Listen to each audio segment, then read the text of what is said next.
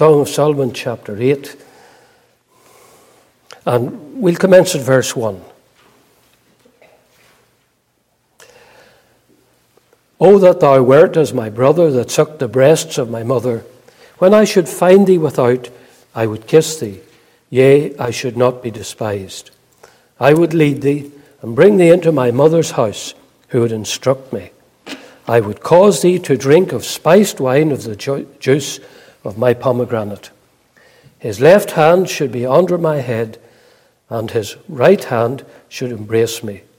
I charge you, O daughters of Jerusalem, that ye stir not up, nor awake my love until he please.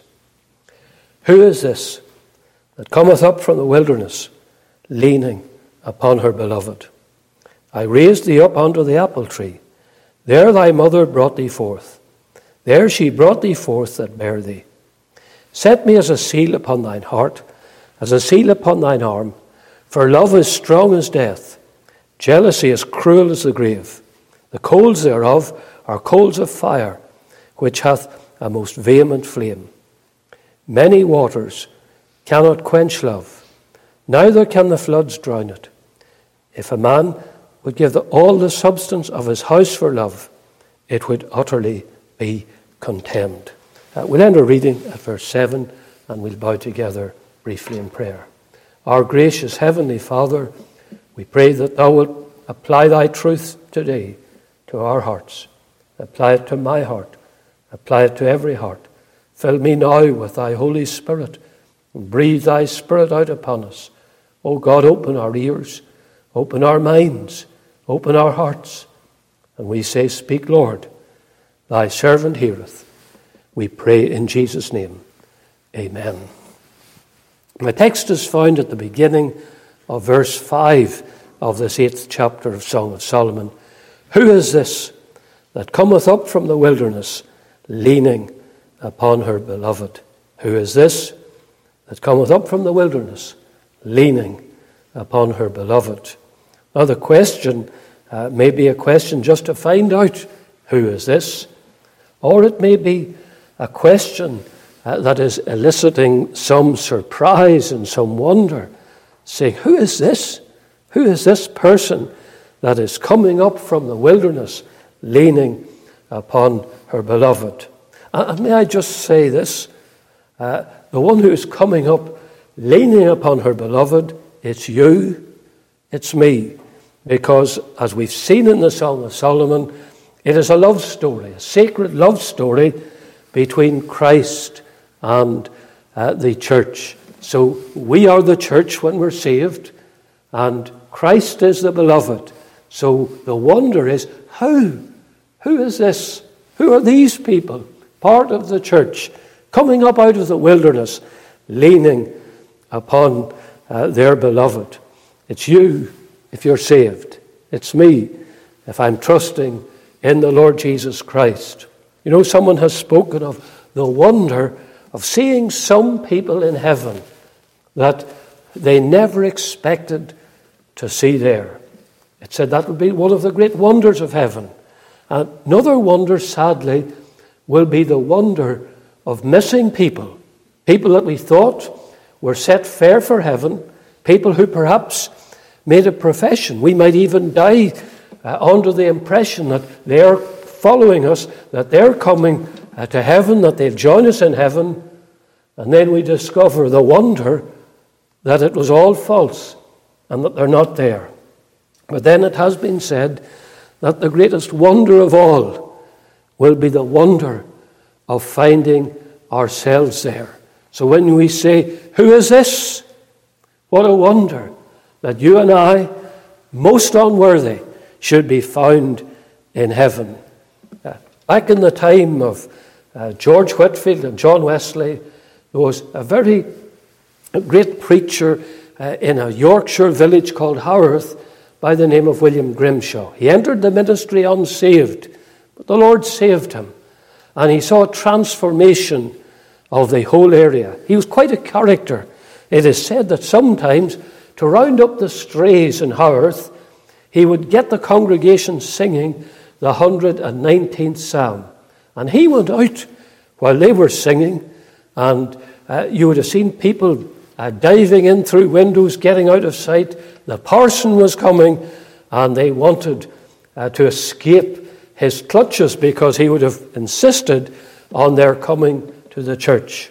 Now, John Grimshaw had two children a daughter who was saved, and a son by the name of John who wasn't saved. John outlived his father by just three years. But in that time, John Grimshaw got saved. And uh, he was met one day by someone from the parish, and he was riding what had been his father's horse. And the man said to him, I see you're riding the old parson's horse. And his reply was, Yes, uh, once it belonged to a great saint of God, now it belongs to a great sinner. And as he was dying, John Grimshaw was heard to say, What will my old father say when he sees I have got to heaven? Yes, what a wonder! A wonder. And it is a wonder. And here we have it expressed for us. Who is this that cometh up from the wilderness, leaning on her beloved? So, as we think about this, the first thing I want you to notice is this where the bride is coming from.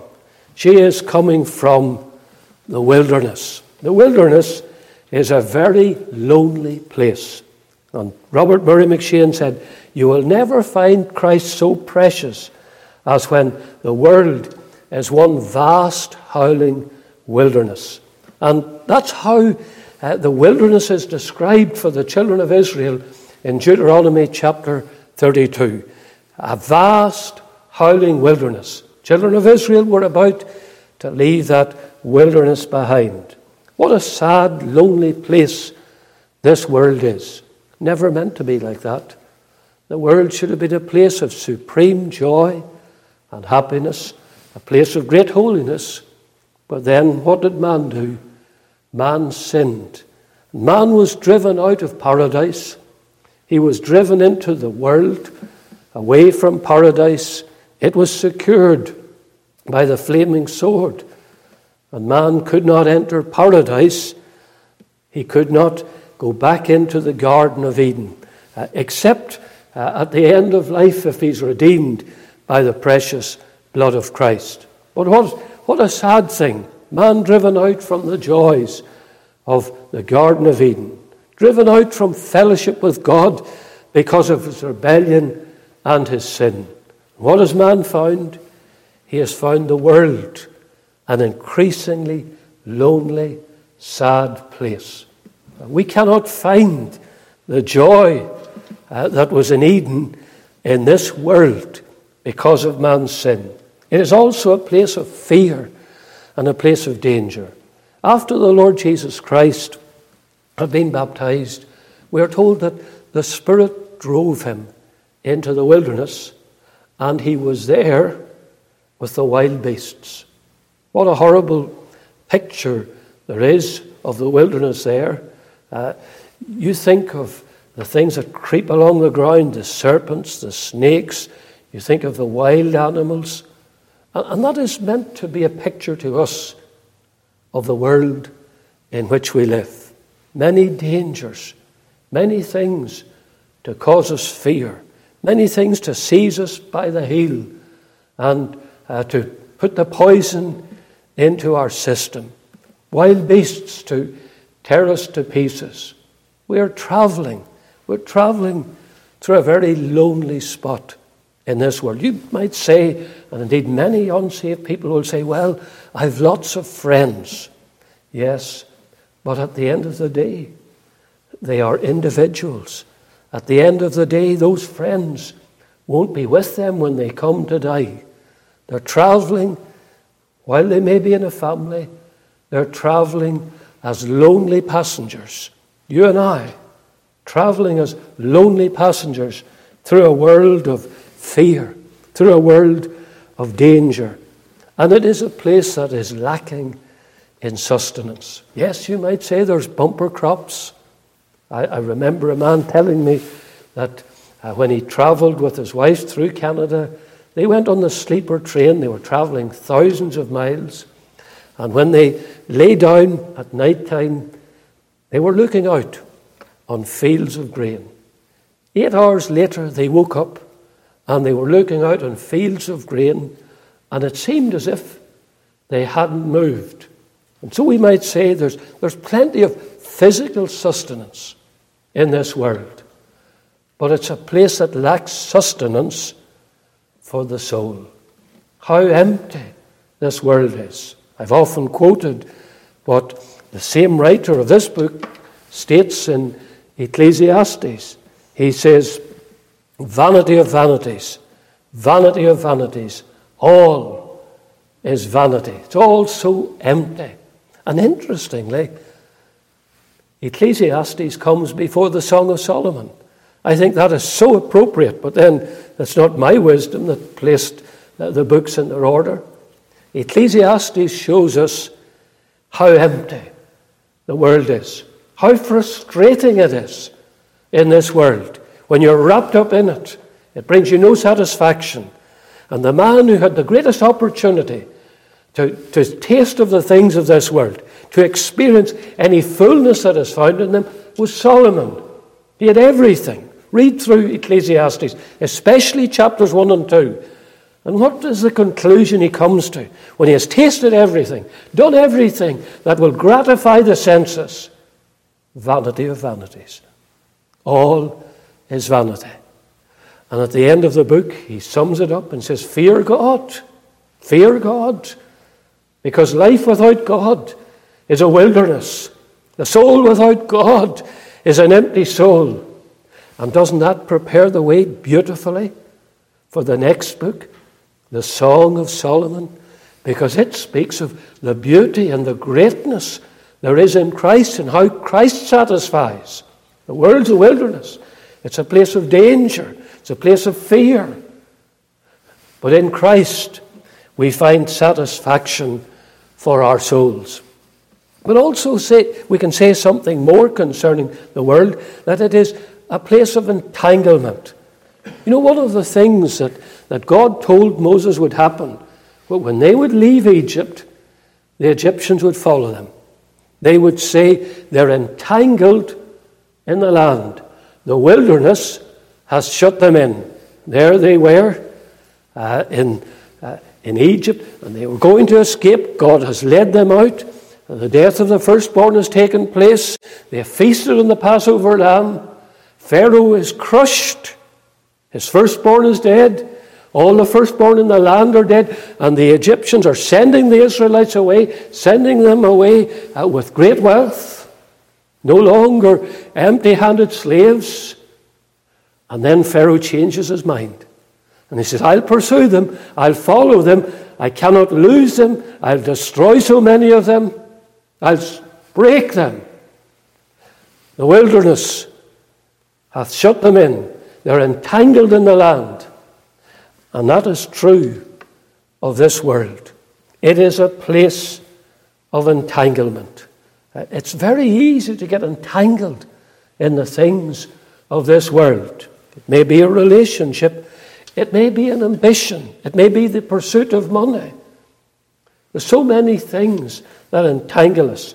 And you know, the thing about entanglement is you can get entangled very quickly. Uh, last week we were thinking of how the bride, uh, after we've reached the, the, peak of joy and love, uh, the beautiful garden, the beloved in the garden, uh, the breezes blowing the fragrance out into the surrounding area, the next thing, she's saying, I sleep, but my heart waketh. She has become cold and indifferent and selfish, and she has to suffer, as we saw, as a result. Well, do you know how close the wilderness is to us? Moses was told to say to Pharaoh, Let us go three days' journey into the wilderness. From the prosperity of Goshen, uh, where there was pasture for the sheep and all uh, their animals, and they had homes to dwell in. Three days, and they're in the wilderness. The wilderness is very close to you and me. And we were in the wilderness. by nature. You're a child of God. You've been in that wilderness, entangled, lonely, empty, full of fear, with all the dangers, lost, guilty, dissatisfied, driven from paradise.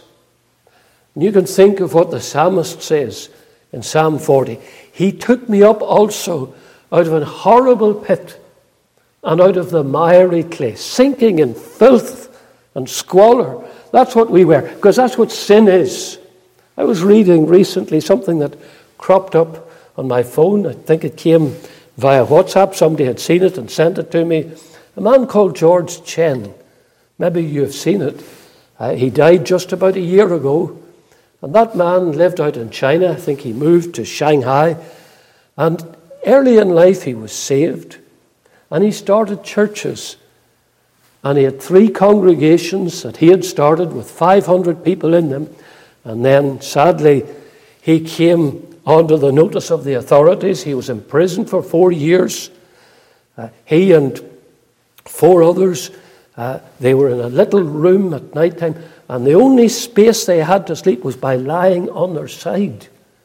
And they had a bucket for a toilet for the five of them in that little cubicle, you might call it. It didn't break his spirit. And so, after four years, they sent him to do one of the most fearful, horrible tasks.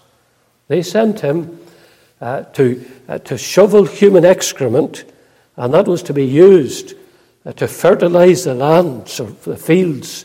And for 14 years, he was in that prison. He said that because of the task that he was performing, the guards stayed well clear of him. The stench uh, was unbearable. He felt sick. And he felt the Lord had deserted him. And then the Lord drew near. And he was able to pray for his people. He was able to praise God. And he said he could sing at the top of his voice because the guards, they were staying well clear. And his favorite hymn was one that we have uh, in our book in English I come to the garden alone while the dew is still on the roses. And the voice I hear falling on my ear the Son of God discloses. And he walks with me, and he talks with me, and he tells me I am his own. And the joys we share as we tarry there, none other has ever known. After 18 years, and I'm digressing a little bit here, after 18 years he was released. And he came back wondering, wondering would there be anybody uh, left of his people? Would his congregation be destroyed? Or the congregations indeed. He met an old lady who was amazed to discover that he was still alive. They politely shook hands rather than embraced because that was uh, the way they reacted to one another. He found out that while he was in prison, his wife had died, his son had been killed by the authorities. But to his amazement, he found that the congregations he had left behind with 500 people had now grown, and there were 5,000 people in the congregations. God had moved. But I come back to what I really wanted to emphasize the squalor, the filth that, that he had to deal with.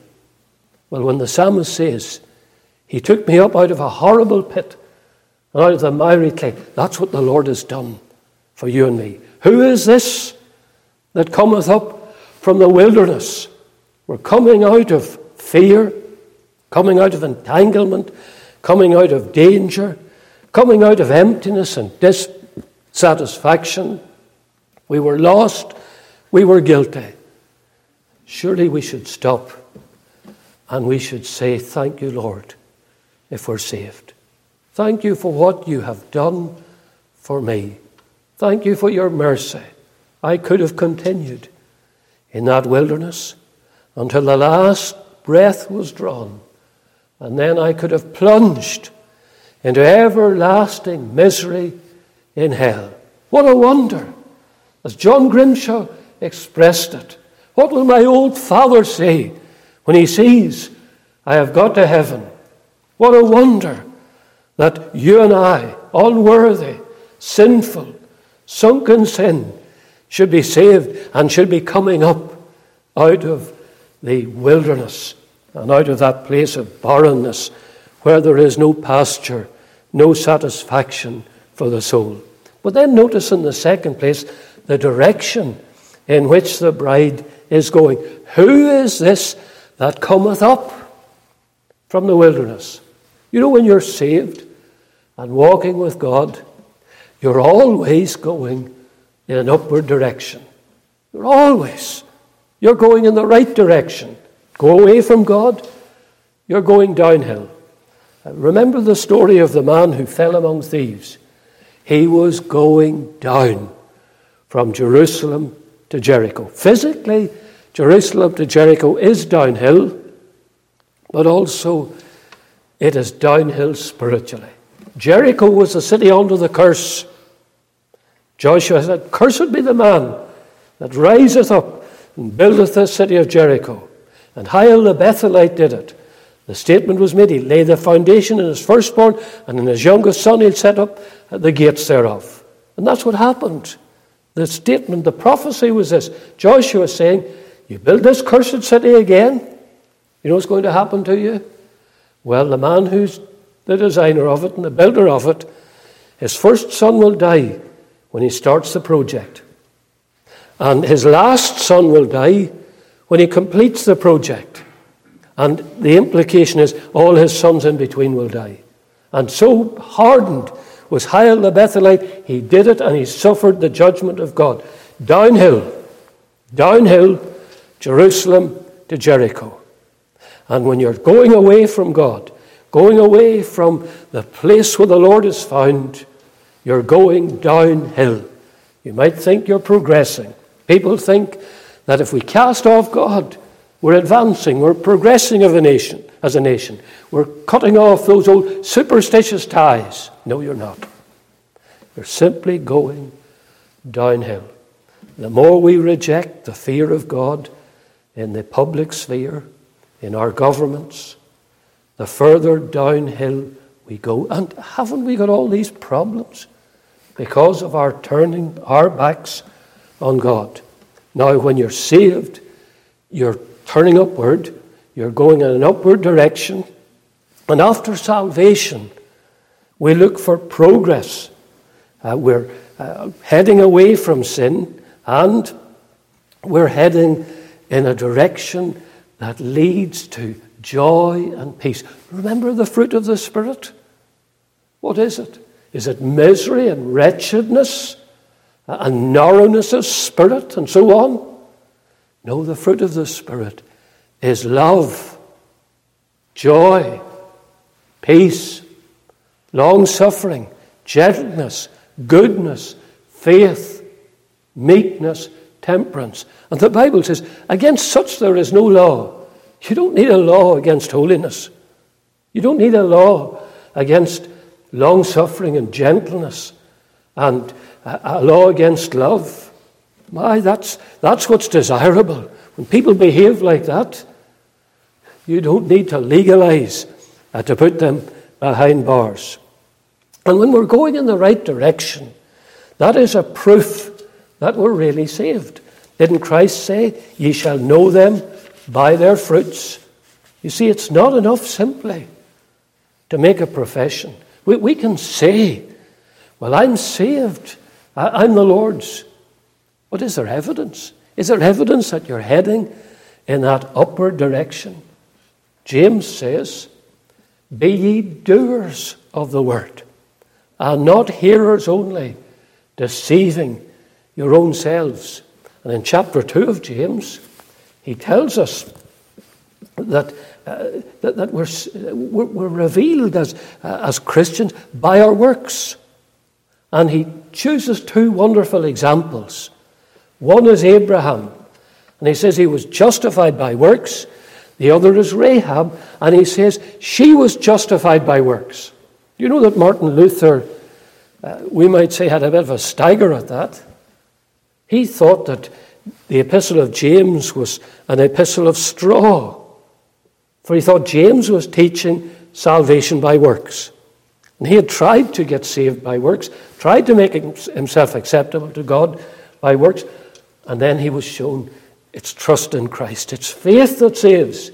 And so he thought James was teaching something contrary to what Paul was teaching, and he called it a, a, a straw epistle. But later on, I think he understood it. James was not teaching salvation by works. He was showing that works, when you're trusting in Christ, are the evidence that you're saved. If any man be in Christ, he is a new creature. Old things are passed away. Behold, all things are become new. So when we're saved, uh, we, we, we're going in an upward direction. We show the fruit of salvation in our lives. Yesterday I read a wonderful sermon by C.H. Spurgeon. I read a wonderful sermon by Spurgeon every day, and uh, uh, well, it benefits uh, my soul and blesses my soul. And he was speaking on Simon Peter's mother in law. You remember, she was sick of a great fever, and they told Christ about her. He went in, he healed her. And the Bible says, and these were the words of Spurgeon's text she arose and ministered unto them. And Spurgeon was showing how when a person is healed and he applies it to salvation, that person manifests the healing. He said that talking uh, about how she felt, if she'd been lying there in the bed saying, Oh, I feel good, you know, but she isn't able to get up, she isn't able to do anything, she's not really healed then, is she? And then he says, if she said, Well, I hope I'm better. Uh, I'm expecting one day to be able to, to, to, do a little bit of work again and, and to minister somewhat in the, in the house. He felt, Well, that's not real healing, is it? And uh, he said if she had been feverish and had, had suddenly had a great rush of excitement, got off the bed, and suddenly had that surge of, of feverish strength, and then collapsed really afterwards, that wouldn't have been healing. No. He says, the real proof, she arose and she ministered unto them. And he points out, she did a simple task for Jesus and for his disciples. When you're saved, you start doing the little things that are pleasing to God. And she did it for Christ. When did you last do something for Christ? Not just for the church here, or, for uh, your family, uh, or for a friend. When did we last feel, I'm doing this for Christ? He wants me to do this, and I'll do it for Him. Might be difficult, but He's asked me to do it. He'll give me the strength, He'll give me the grace. And, and it's a menial task. It's a menial task. Maybe a child helping a mother out by washing the dishes, or a husband helping the wife out in some way, or a wife helping her husband out uh, in a little way, and doing it for Christ. But then also, she ministered unto them. She ministered unto his disciples. And notice as well, and Spurgeon points this out, she began immediately.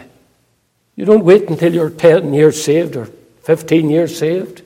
Before you start serving God, you start at the bottom. You start with the little tasks. You do it for Christ. You do it for those that He loves.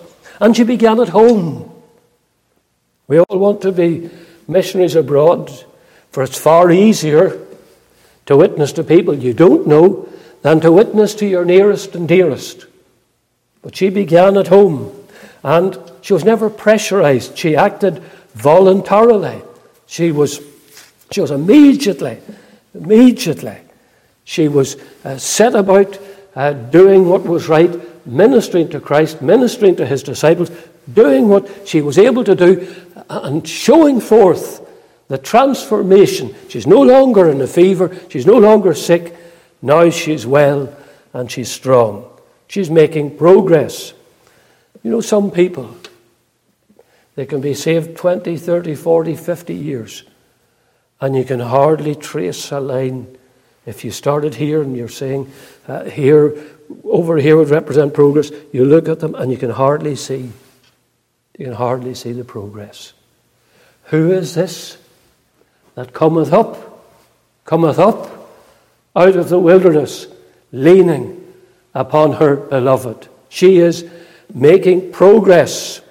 You know, we stand still far too much, and nothing else stands still. Isn't it sad that Christ does a work in our hearts, or at least we profess He has done a work in our hearts, and we're at a standstill, going nowhere? Nobody can discern that we've stepped an inch forward from the day we made that profession. That is so sad. And nothing else, I say to you, stands still. Otherwise, you wouldn't have been traveling today by car. We wouldn't have electricity in this building. No. We'd be traveling in a horse drawn carriage, or maybe riding on the back of a horse, or maybe walking to church. You see, pro- society has progressed, science has advanced, medicine has advanced. Are we to be the, uh, the, the, only part of society that, that doesn't advance, where people have to get a, a, a microscope and look and see is there any advancement? Is there any progress? When you're saved, the evidence is progress. Who is this? Who is this that cometh up from the wilderness, leaning upon her beloved? She's out of the wilderness. And the evidence that she's out of the wilderness is that uh, she is she's going forward. Step by step, day by day, year by year, she is advancing. Advancing in love for Christ, advancing in service for Christ, advancing in the knowledge of Christ. Doesn't the Bible say, but grow? But grow in grace and in the knowledge of our Lord and Savior Jesus Christ. Now, there's one more point I want to make. I want you to see the support that the bride receives from her beloved. Who is she that cometh up from the wilderness leaning upon her beloved? That word leaning has the idea of supporting oneself. She's supporting herself on her beloved. Now, here's a point that Spurgeon also made and for many years ago, I remember reading it. You can't lean on someone that isn't there. You know, I, if I imagine there's, uh, there's support there and I lean over and I put all my weight on it, down I go. Christ is real, that's what I'm saying to you. The Lord Jesus Christ is real. I, I hope you have proved him. I hope you have proved him in times of distress. And we've all had them. And I'm sure many of you, if not all of you, can say that you look to Him. Don't we read, God is our refuge and strength, a very present help in trouble. I generally, if I go into a home where there's been a bereavement, I will read that Psalm 46. A very present help in trouble. He's always there. But you run into trouble, you lose a loved one, and then you see how precious the Lord is. And it's not just in times of bereavement, there's other trials, troubles that come to us in this world. And you go in distress down upon your knees.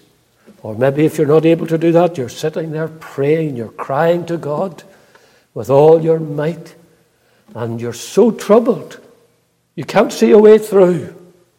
How am I ever, how am I ever going to survive this? That's your attitude. And the Lord comes, and the Lord strengthens you, and you have come from a place of distress, and you go out, and your, your heart is jumping for joy. You feel the Lord's love, you feel His power, and you know, you know He has heard you. And even before the answer comes, uh, in uh, just the terms that you're looking for that answer, you know it's going to come. You know that the Lord has answered your prayer. So you're leaning on someone that's really there, and he always proves himself. And another thing about leaning is this if you're leaning on someone, they've got to be very close to you. And that's the beauty of trusting Christ and walking with Him. Not only is he there in times of distress, he's very near. He's very near to us. When we gather in a group such as this, the Bible tells us in the words of Christ, where two or three are gathered together in my name, there am I. And he says, in the midst of them. He's in the midst. Some people, when they're praying, add some words to the words of Christ. They say he's in the midst and not to bless. It's not in the text, but it is there in reality. When he draws near, he's near to bless us. And, you know, when you're leaning upon Christ, that implies complete trust in all that Christ is and in all that Christ has done. My, you're leaning upon one who is almighty, one who made the heavens and the earth. And when your faith grasps that, and you realize, He who made heaven and earth is with me.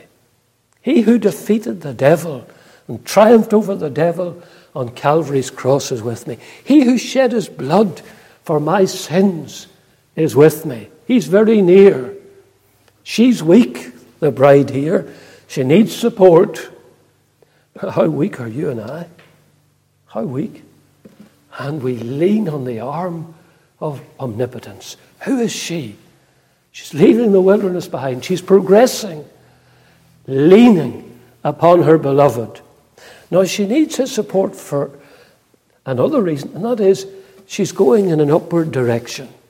It's difficult to go in an upward direction. I don't do any climbing. Uh, and I know some of you here do, and you talk about hiking here.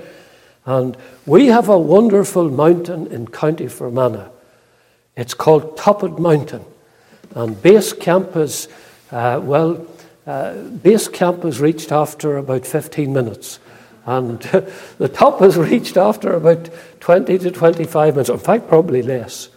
Uh, my brother Keith and I, uh, we got up Topped Mountain. And David has climbed it since, and it's one of the wonders of the world. It's a glorified hill uh, rather than a mountain. But it's the tallest point, I think, in County Fermanagh, one of the counties of Northern Ireland. Well, that's enough for me for climbing. But when you start to go up uh, and go higher and higher and higher, uh, you discover it's harder to breathe. Uh, you're beginning to gasp for air. If you're unfit, as I am, uh, you're really gasping or you stop and you want to come down. Well, you need support.